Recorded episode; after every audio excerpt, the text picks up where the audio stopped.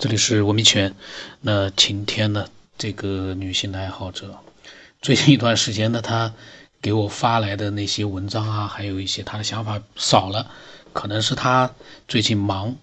那么之前她给我发来了很多的文字，还有一些文章呢，其实有很多呢长篇大论的呢，都是网络上面她收集到的，可能感兴趣的一些内容。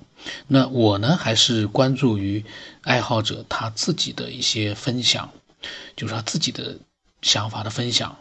网络上的内容实在是太多了，我们没有办法说看到这个感兴趣，我们就把它录出来。如果那样子的话呢，呃，这个节目我很快会做了一千期，因为网络上的内容就够我录几万期的了。但是，呃，对我个人来讲呢，暂时对那些呃网络里面的。不知道真假的东西，我并不是很感兴趣，把时间浪费在不知道真假的这些内容上，呃，意义就不大了。我还是从真实开始。那么他呢是那天呢跟我讲到了月球，因为月球，我发现一些女性爱好者啊，不光是晴天一个，好多的女性爱好者，她们都对这个月球啊感兴趣，她们一直相信月球上有一些很多的我们人类隐藏的一些秘密。那么他说呢？科学家分析了月球上的很多证据数据，发现很多疑点。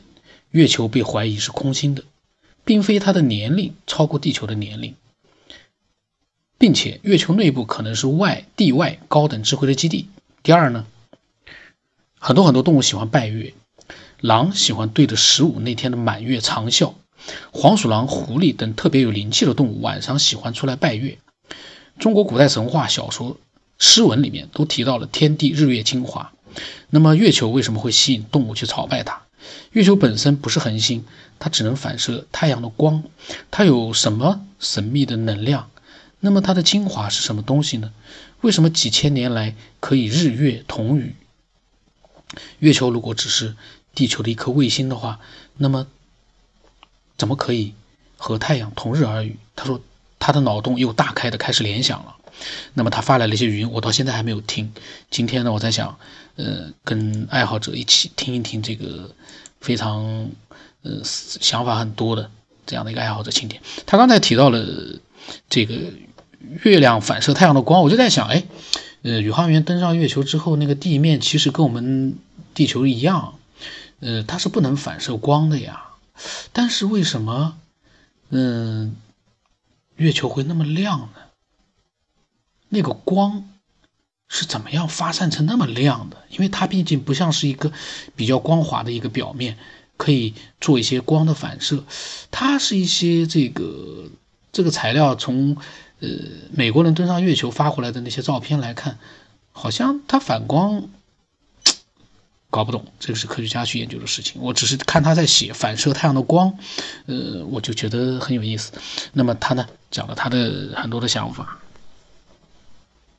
嗯，我曾经看过一本呃书，就是呃，他是研究了中国的神话和关于月球的这个现在的一些就是科科学家发现的一些呃就是数据以后呢，他也是脑洞大开。他的理论是什么？说中国古代说的盘古开天，天地初开的那个天，实际上就是指月球。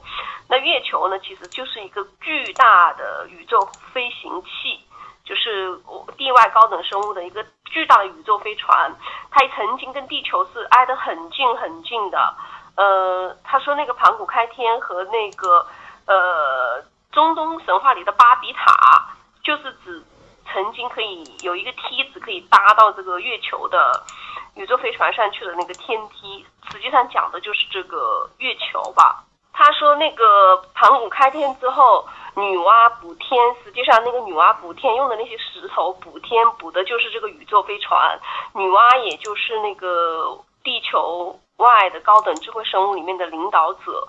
那么当时可能有发生的，他们中之间出现了内内讧吧，就是发生了两派斗争，就是嗯，发生了战争，这个战争呢就导致那个天塌了。这个所谓的我们中国人神话里的天塌了，实际上就是讲那个宇宙飞船出现了故障，而且是因为战争，他们之间内部的战争导致那个宇宙飞飞船有出现破损。然后呢，那个女娲去补天呢，实际上就是去修补这个宇宙飞船。嗯，然后。那个宇宙飞船呢，就是远古的月球呢，曾经是停在中国神话里的昆仑山的上面的那个位置。那那个不周山啊，昆仑山啊，不是我们现在意义上的昆仑山，应该是古代的这个地球的这个西，我们中国西北部的这个位置，一个巨大的山脉。嗯，然后后来就是因为这场战争之后，呃，这个天地分开了。他说。呃，分开之后呢，这个月球就移到了现在这个位置。他为什么这么提出这个理论？他的证据是，呃，在多少多少年之前的神话里，只有月亮，从来没有提到过有月球这个，就神话里从来没有月球这个东西。他说，古代的神话里面，在月月亮移到现在这个位置去之前，应该就是中国呃，就是中国神话里的天，就是指月球。那月球呃，呃，在在这个。呃，月月球移动到现在围着我们绕着转的这个轨道之前，它是离地球很近很近的，所以那个时候的神话里面从来没有月亮这个词，只有太阳。呃，我对周易的兴趣也是几年前的机缘巧合，就是说啊，对周易的这个呃兴趣是源于一个一个人对我的算命，呃，一个大连的。那么他呢？刚才在讲月亮，我没我还没注意到呢。他突然就是变成了一个呃周易了。那么他说他几年前看过一本书呢。今天听回家之旅的那个就是旅行爱好者的观点和很多想法都和这本书的内容相同。可能他也是看过这本书的。这个呢，就是我为什么说要真实，因为有的时候网络里面流传那些东西啊。你去把它分享，就是说再复述一遍，呃，其实都没有太大意义，因为对看过的人来讲，哎，这个就是那本书嘛。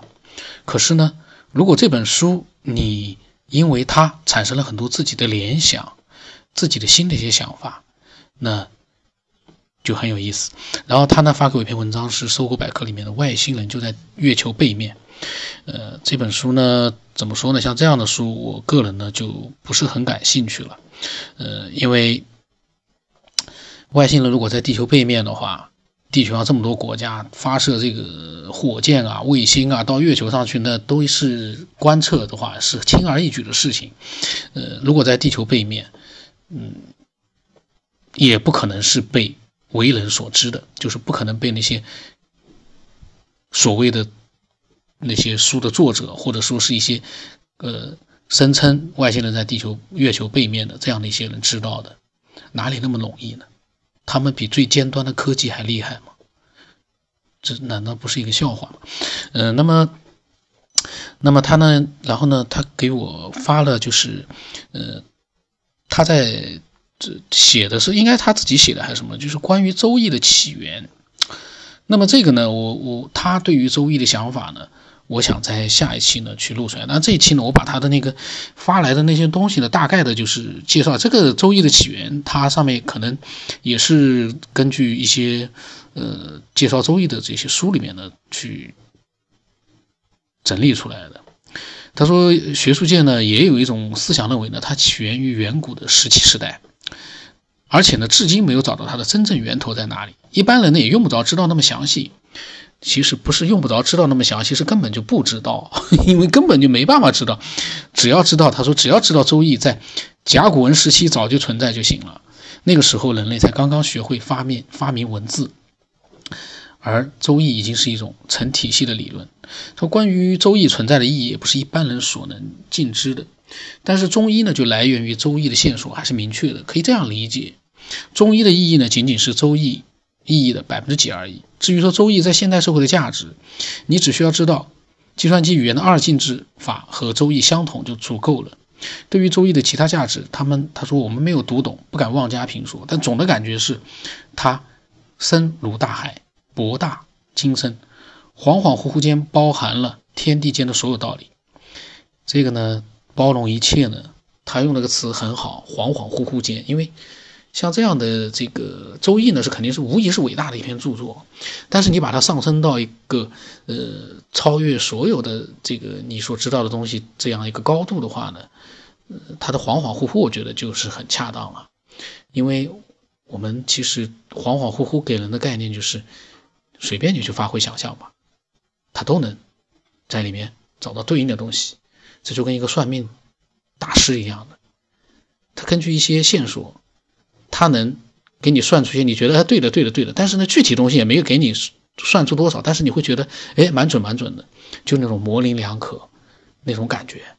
这种东西呢，嗯也挺好，是一个我们中国非常宝贵的一个历史的一个历史的一个文化。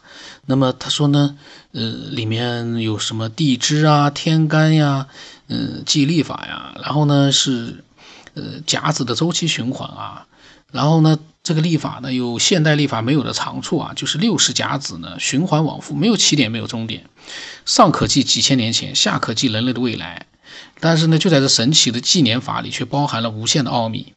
呃，真的有那么神奇的话，嗯，我相信，嗯，应该会使用它。但现在毕竟我们嗯还是使用的就是现代的历法。然后呢，他说。